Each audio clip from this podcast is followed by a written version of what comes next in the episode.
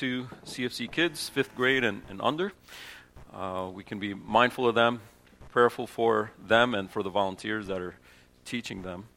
Uh, before we dive into the message this morning, I want to ask a request that I don't normally do this. I don't think I've ever done this, but um, as I look ahead at the preaching calendar, um, it, I, I, you know, prayerfully try to discern which books to preach through.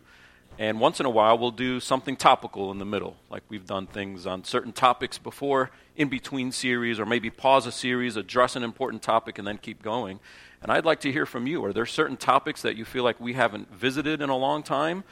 Or maybe you've been here a long time, you're like, I don't think Pastor Lucas has preached on this ever. You know, it could be uh, a cultural, political type topic, and you want to know what the Bible has to say about it.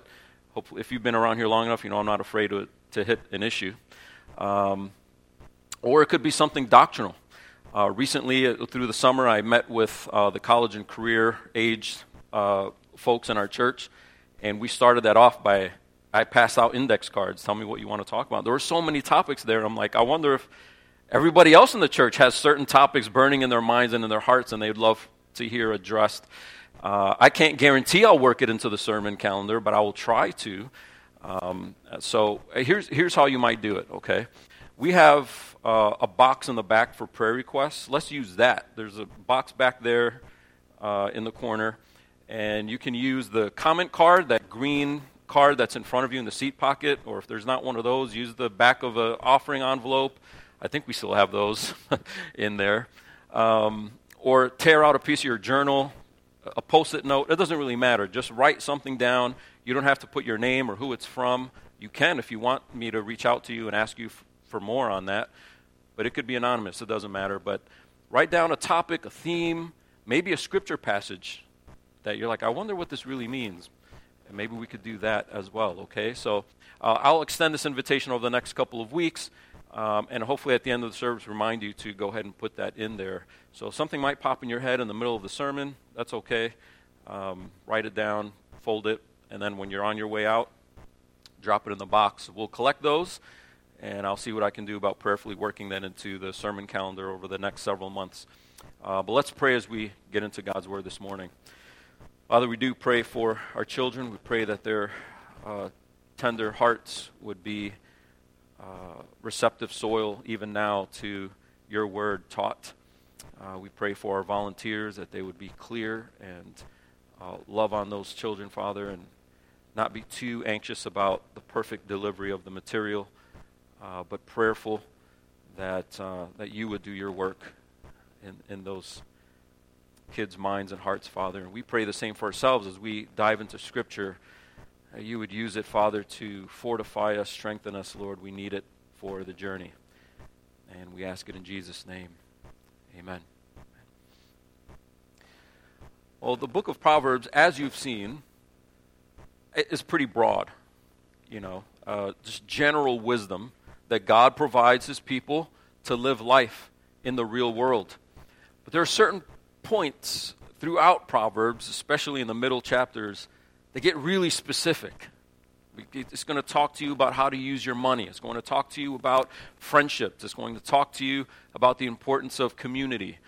Uh, all kinds of specific things in your life. Um, and one of those themes that gets hit hard is the arena of sexuality. The area of what is sexually immoral, to stay away from it. Um, that, that particular theme.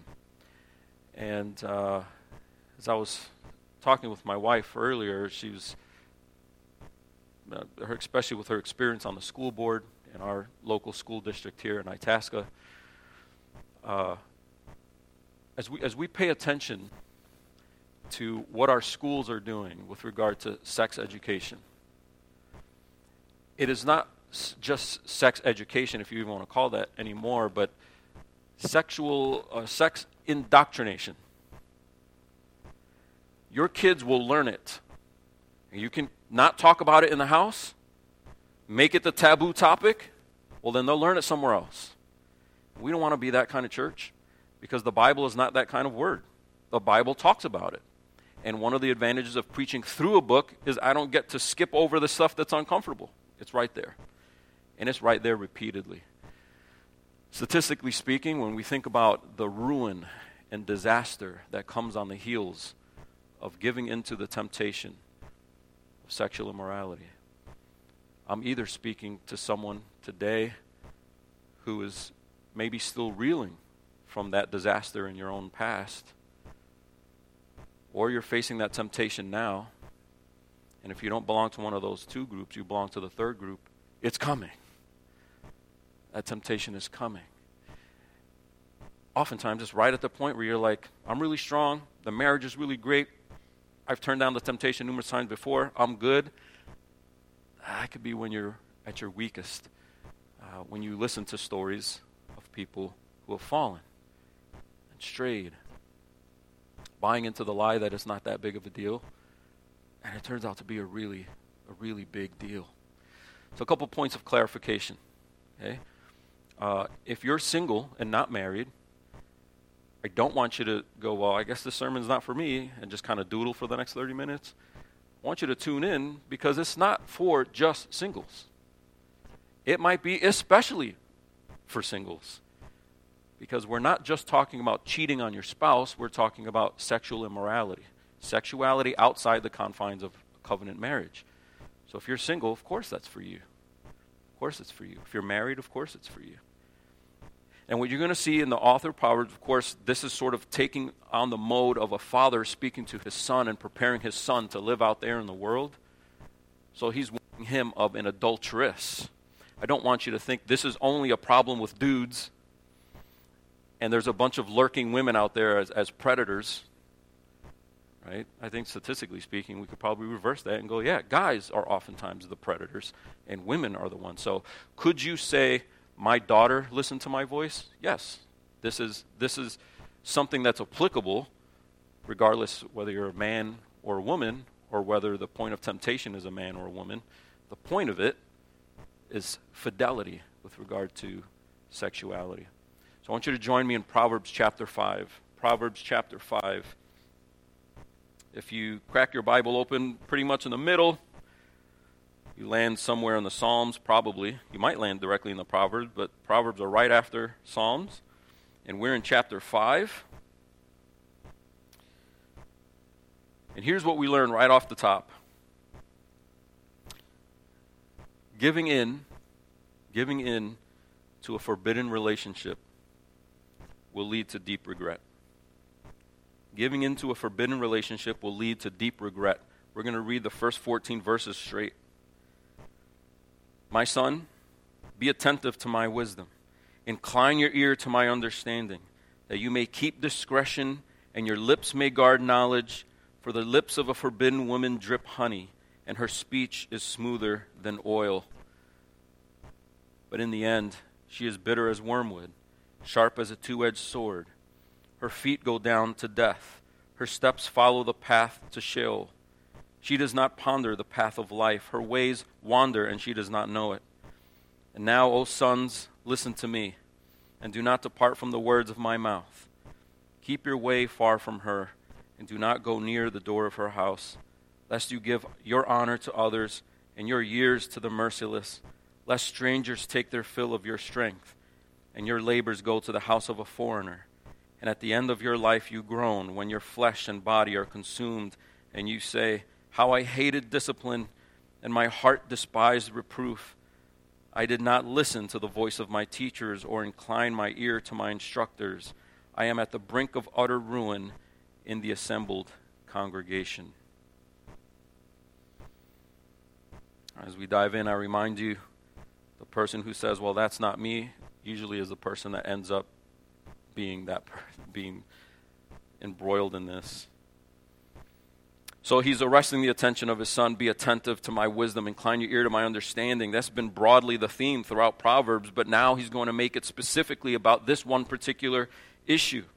And it's not like this was a particular issue in ancient times, but today it's hard to understand. It's more in your face today than ever before. In this person's day, you had to almost go looking for it. Now it comes and finds you on your screen, it comes and finds you on your phone, it comes and finds you in your mail, it comes and finds you at the office, it comes and finds you on that business trip, it comes and finds you uh, in that empty seat next to you on the airplane, all over. Be attentive to the wisdom that I'm giving you. Incline your ear to my understanding so that this mess doesn't happen to you. He says that you need to keep discretion. And when we think of discretion, that usually means how you use your mouth. It does mean that here, but then he sexualizes it, right?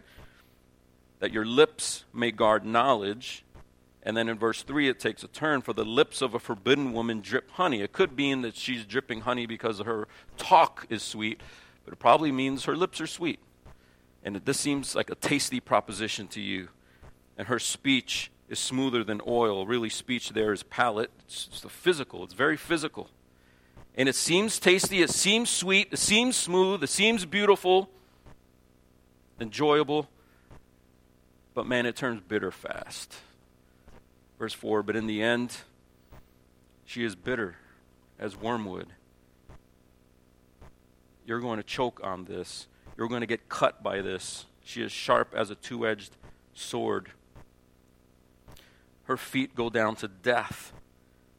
Her steps follow the path to Sheol. That could be literal. Adultery, sexual immorality can end your life. There are many reasons why that could be the case. A jealous husband, overall lack of health. We know of many diseases that are uh, rampant due to sexual immorality. But when you read through the Proverbs, death is, is ruin and destruction in general. So that even if you're physically alive, your life is wasted away. And that ruin is the destruction that it speaks of. And this path will lead to ruin. It doesn't seem like it in the moment. It doesn't wear a sign that says, caution, this is the caution. And if you don't have this caution in your mind and in your heart, at that point, there is no caution because it looks right and it looks good and no one's looking around. That's the moment you've got to be prepared for. Everybody is faithful here on Sunday morning. It's when you're out there, it's when you're the, under the cover of dark, it's when you know how to f- cover your tracks, your internet footprint. That's the moment.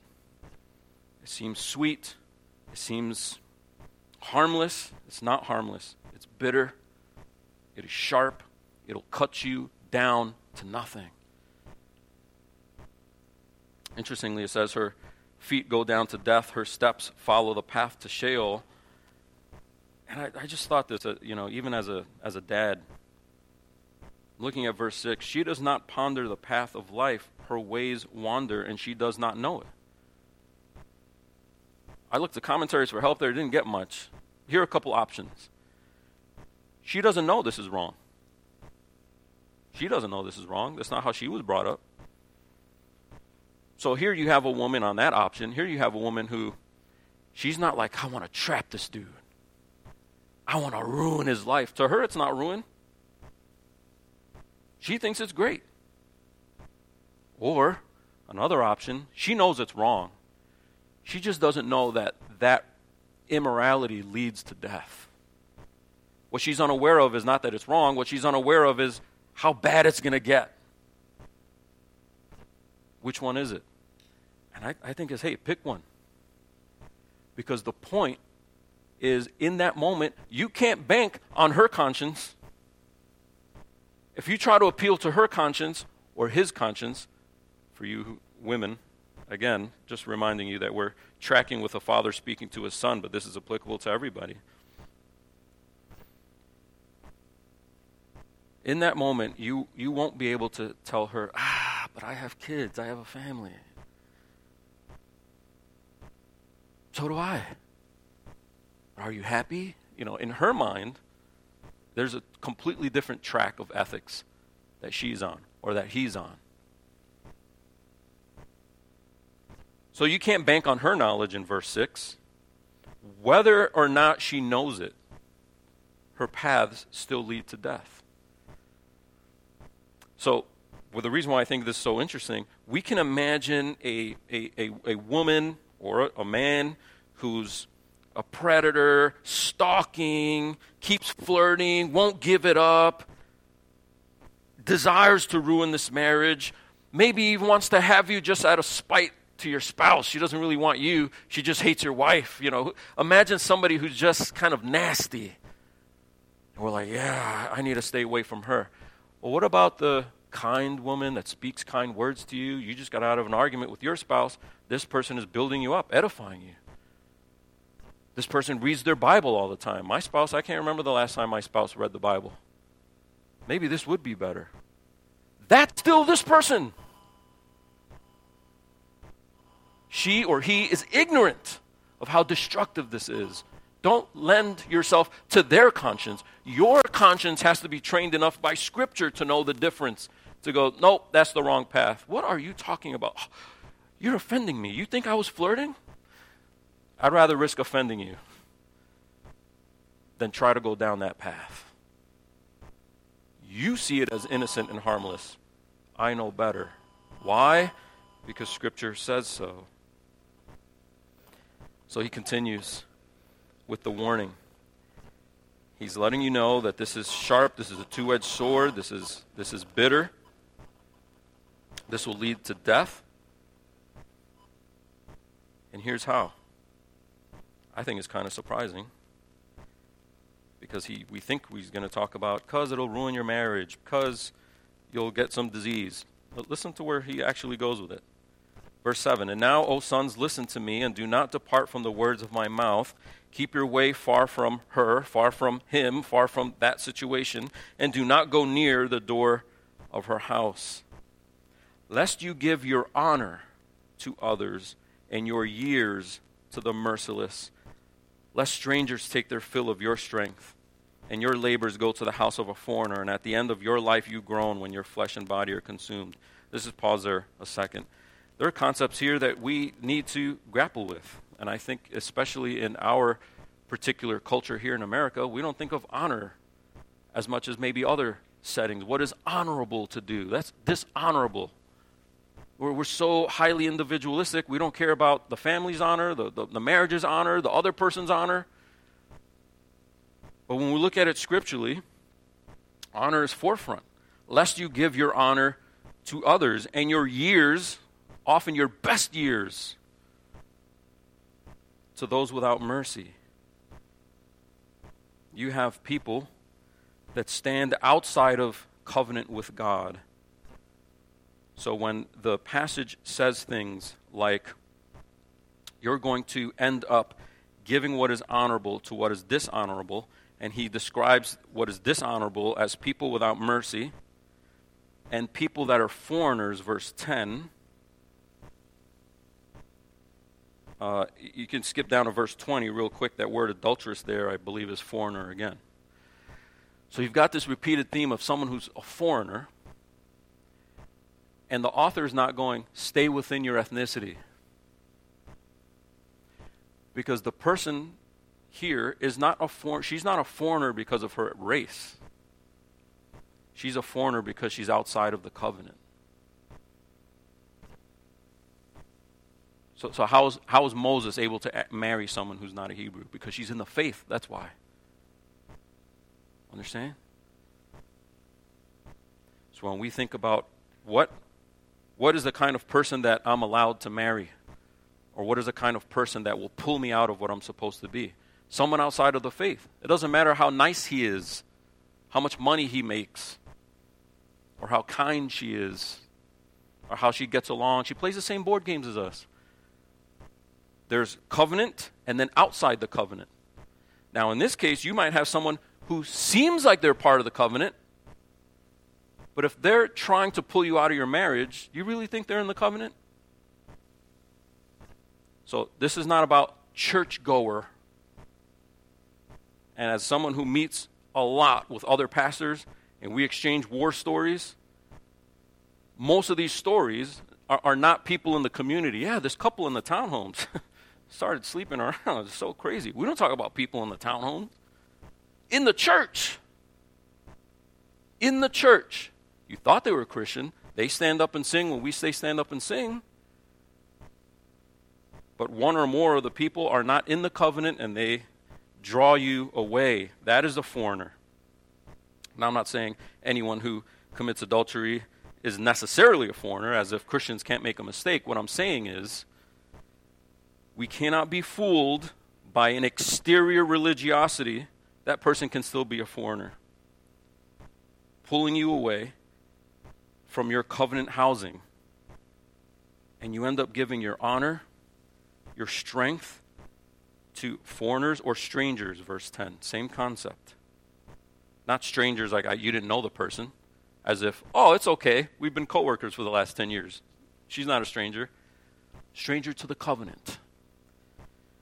And of course, covenant faithfulness is what the Proverbs are after overall.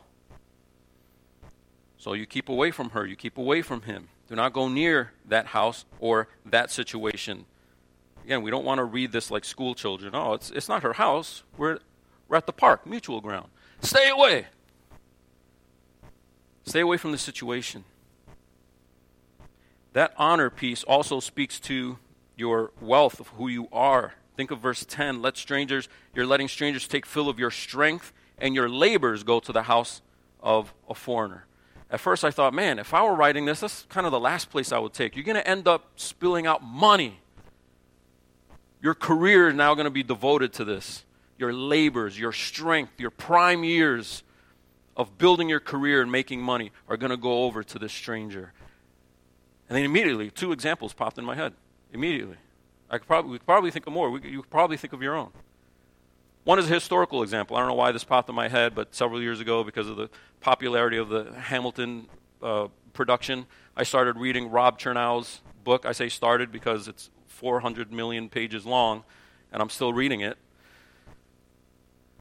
Alexander Hamilton began an affair with a woman who kept coming back. He wanted to cut it off, but he couldn't tell her no. Her husband would come around and ask for money with a underlying tone of you enjoy my wife you enjoy your political career he wouldn't say it but he'd come over and make it pretty clear you need to give me this money. So he's paying him out. He's paying him out. Paying him out. And Alexander Hamilton is enslaved until he makes it public. And he's just, the way to cut it is, I'm going to ruin my political career and try to save it by writing these, this public announcement.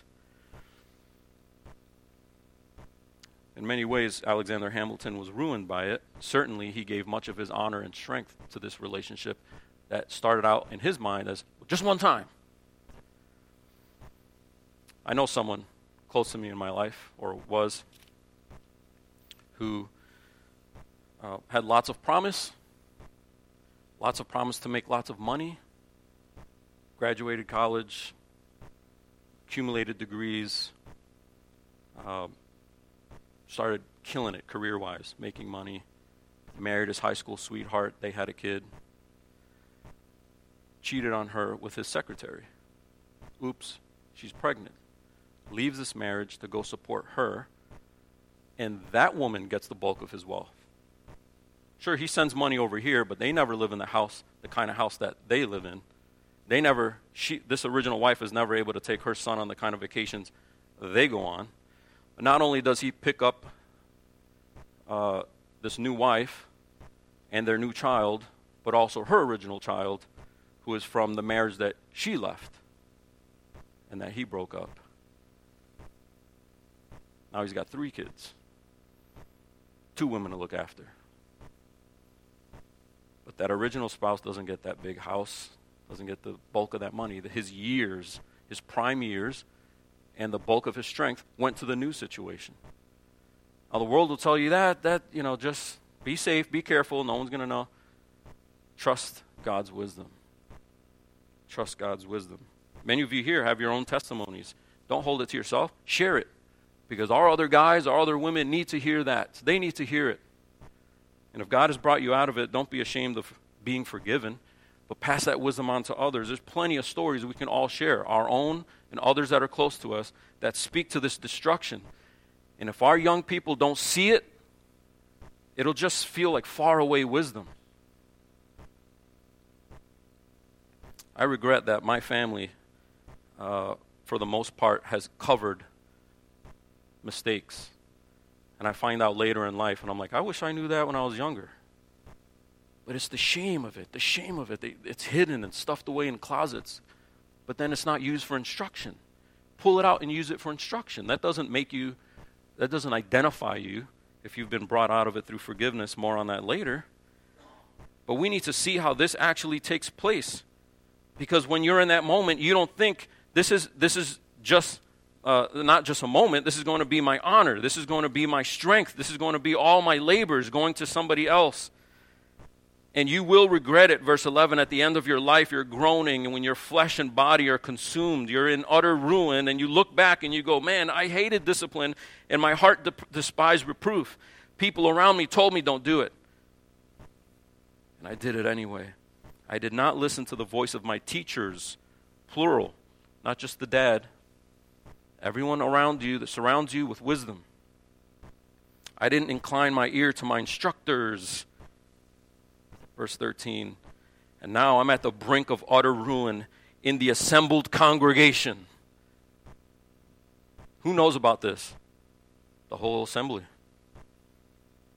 the whole town, everybody that brings together.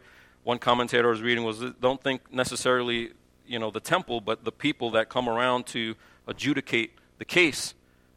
It's known. He's at the brink of utter ruin surrounded by people who see it, who witness it, who testify to it. And no doubt they can testify to verses 12 and 13 that this person was surrounded by wisdom but neglected it, rejected it, and now they're in this mess. Do not wait until you're in the mess to learn the wisdom. Learn the wisdom, avoid the mess, is the lesson. Now, you might think, boy, this, this is really hard. I'm surrounded by temptations. There are temptations everywhere. If only God provided something to help. Ding, ding, ding. It's called marriage. It's called marriage. Verse 15 and 16, check it out. Drink water from your own cistern, flowing water from your own well. Should your springs be scattered abroad, streams of water in the streets? Let them be for yourself alone, and not for strangers with you. Let your fountain be blessed, and rejoice in the wife of your youth, a lovely deer, a graceful doe. Let her breasts fill you with a delight at all times. Be intoxicated always in her love. Why should you be intoxicated, my son, with a forbidden woman? Embrace the bosom of an adulteress or foreigner. So here, the, the dad is telling the son, don't do this and don't do that, don't do this. But he doesn't want the son to take away from that, I, you know, sexuality is what's wrong. The context is what's wrong. And there is a context to enjoy it, actually. And so the context of marriage, the covering, the covenant context of marriage, provides the appropriate context for three things. Check it out in these verses. Marriage provides the appropriate context for ownership. Verse 15 Drink water from your own cistern flowing water from your own well, right? Rather than abroad, your own. And so there's this ownership in marriage. You are mine, I am yours. Glory in that. Glory in that. So marriage provides the appropriate context for this mutual mutual ownership maybe there's a better word than ownership, but I'm just trying to capitalize on your, your own. She belongs to you and, and he belongs to her. Marriage provides the appropriate context for privacy. 16 to 17. Should your springs be scattered abroad, streams of water in the streets? Let them be for yourself alone and not for strangers with you. Think of Hebrews 13 4. Let marriage be held in honor. There's the honor theme again. Let marriage be held by in honor by all or among all, and let the bed be undefiled. This is a private thing. It should stay private. This is why, and I'm going to sneak this in here. Is it a hobby horse? Whatever you want to call it, I don't care. But be careful what you watch. If a dude climbed up in a tree and was watching someone they shouldn't be watching through a window, we'd be like, ugh. But if that person sold themselves to do it, and then you paid to stream it, and so you don't have to climb a tree, you just climb into your couch, then you could do it. Leave that to a private bedroom. We shouldn't be watching other people do it. We shouldn't be witnessing other people do it. And other people shouldn't be witnessing us do it. Other people shouldn't be enjoying us in it. It's private. So, that's part of the protection right there. You drink water from your own cistern, that's your spouse. That's your spouse. You belong to each other. And because you belong to each other, you don't share it with anybody else. So, marriage provides the appropriate context for ownership, the appropriate context for privacy, and some of us need to hear this uh, the appropriate context for enjoyment. For enjoyment, 18 and 19. Let your fountain be blessed, and rejoice in the wife of your youth. A lovely deer, a graceful doe, let her breast fill you at all times with delight. Be intoxicated always in her love. There's so much here. I don't want to turn this into a, a, a premarital seminar. We don't have the time, but I, I, do think there are some important things to point out here. Uh, especially younger folks, you, you might enter into a marriage where sexuality has such a horrible past for her that it's hard for her to do this, namely, enjoy sexuality the right way. It's so tainted with abuse that it's difficult to enjoy it the right way. So you need to be patient. My word to that person who finds it difficult to enjoy it is to ask the Lord for the grace to grow into understanding the beauty of it so that you can enjoy it and not just use the past as an excuse to completely shut it down. This is marriage, and the covenant sign of the marriage is sexual intimacy. And it might take a while to get there. So some spouses have to be patient, other spouses have to gracefully, prayerfully find their way to participate in this beautiful exchange. Because some of us grow up and we're just taught it's yucky, it's yucky, it's yucky, it's yucky. Oops, I'm married. What do I do now? It's not yucky. What's yucky is outside of the covenant of marriage. That's gross and indecent and terrible and perverse. But then within the covenant of marriage, it's beautiful. So some of us, what we need to do is lean into the beauty of the intimacy that's covered by marriage. I hope I've said it enough to just leave it there. Lean into that. And for many people, it's going to take some work to lean into that. Lean into it. But that provides the context. There is a context to being intoxicated, sexually speaking, but not with them, with her. Not with them, with him. Look at the contrast. Verse 19 to 20. You're intoxicated always in the love of your spouse. Why should you be intoxicated with the forbidden woman? That's a, that's a wrong kind of intoxication. This is a right kind of intoxication. Intoxication, whatever the word is, right? Intoxicated, completely taken by. So there's a wrong way and a right way, using the same word to show you the right context in verse 19, the wrong context in verse 20 do it in this context in verse 19. Don't ever do it in the wrong context, verse 20. Why would you do it in the wrong context? When God has provided the right context. So, real briefly, by way of application, so we can move along here, we understand that sex, sexuality, intimacy in and of itself is not wrong or ugly. It's beautiful in the right context. Um, For those of you who are single, God might be calling you to single. This doesn't command that everyone be married. In some Christian circles, there is kind of a push because some singles feel left out in ministries, and everyone always talks about marriage, and everyone always, you know, talks about their kids, and singles kind of feel left out. And there's this kind of push to kind of, I don't know, make them feel a little more central and oftentimes, what that does is kind of douse the beauty of marriage a little bit. Maybe only three of you know what I'm talking about. I don't know, but I think it's an important word. Marriage is beautiful, and we shouldn't apologize about it. If you're called to singleness, that singleness, that's on you. I think that's rare. And we don't want to be like, oh, sacrificing for somebody else, living with somebody else. Ugh, I'm called to singleness. That's not a call to singleness.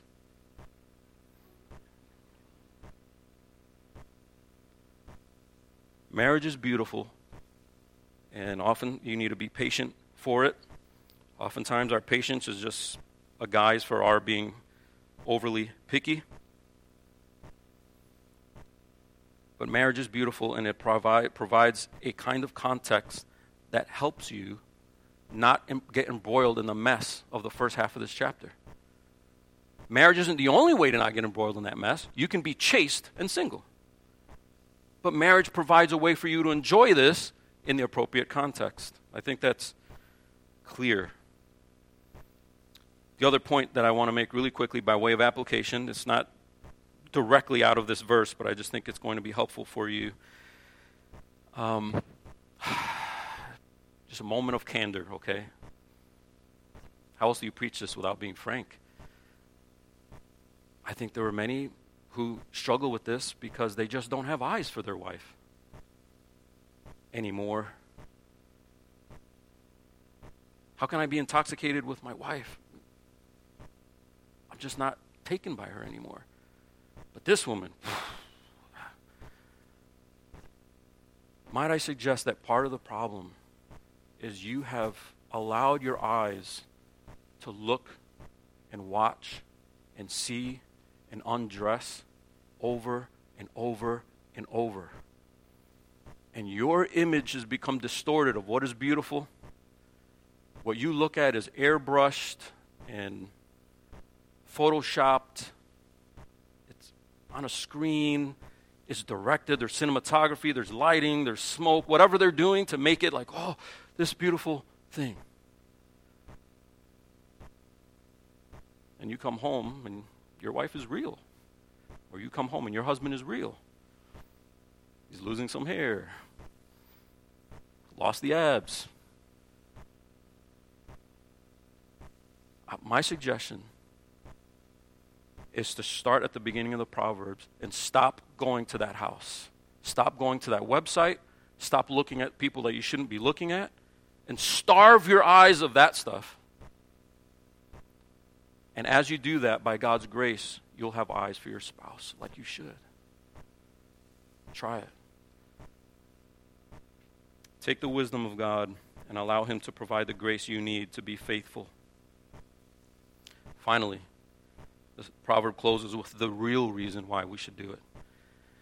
And the real reason why we should not give in to temptation toward lust, the real reason why we shouldn't, uh, we should re- that we should resist lustful temptations aren't because it'll ruin your marriage, although that's true, aren't because it'll ruin your career or devote your labors to something else that also is often the case. The real reason is it dishonors the Lord who watches and sees. Even if your spouse doesn't see it, he sees it. Even if the people haven't found out yet, God sees it. Even if your coworkers don't know about it, God knows about it. And that's what matters in the end. Remember, David, when he pens Psalm 51 out after his whole ordeal with Bathsheba, and he says in verse 4, Against you, Lord, have I sinned. Well, what are you talking about? You sinned against Bathsheba. You sinned against your, you know, Uriah the Hittite. You sinned against your family. You sinned against the kingdom. He's not denying that, but who's the primary audience? The person who's ultimately offended is God. And so he says in verse 21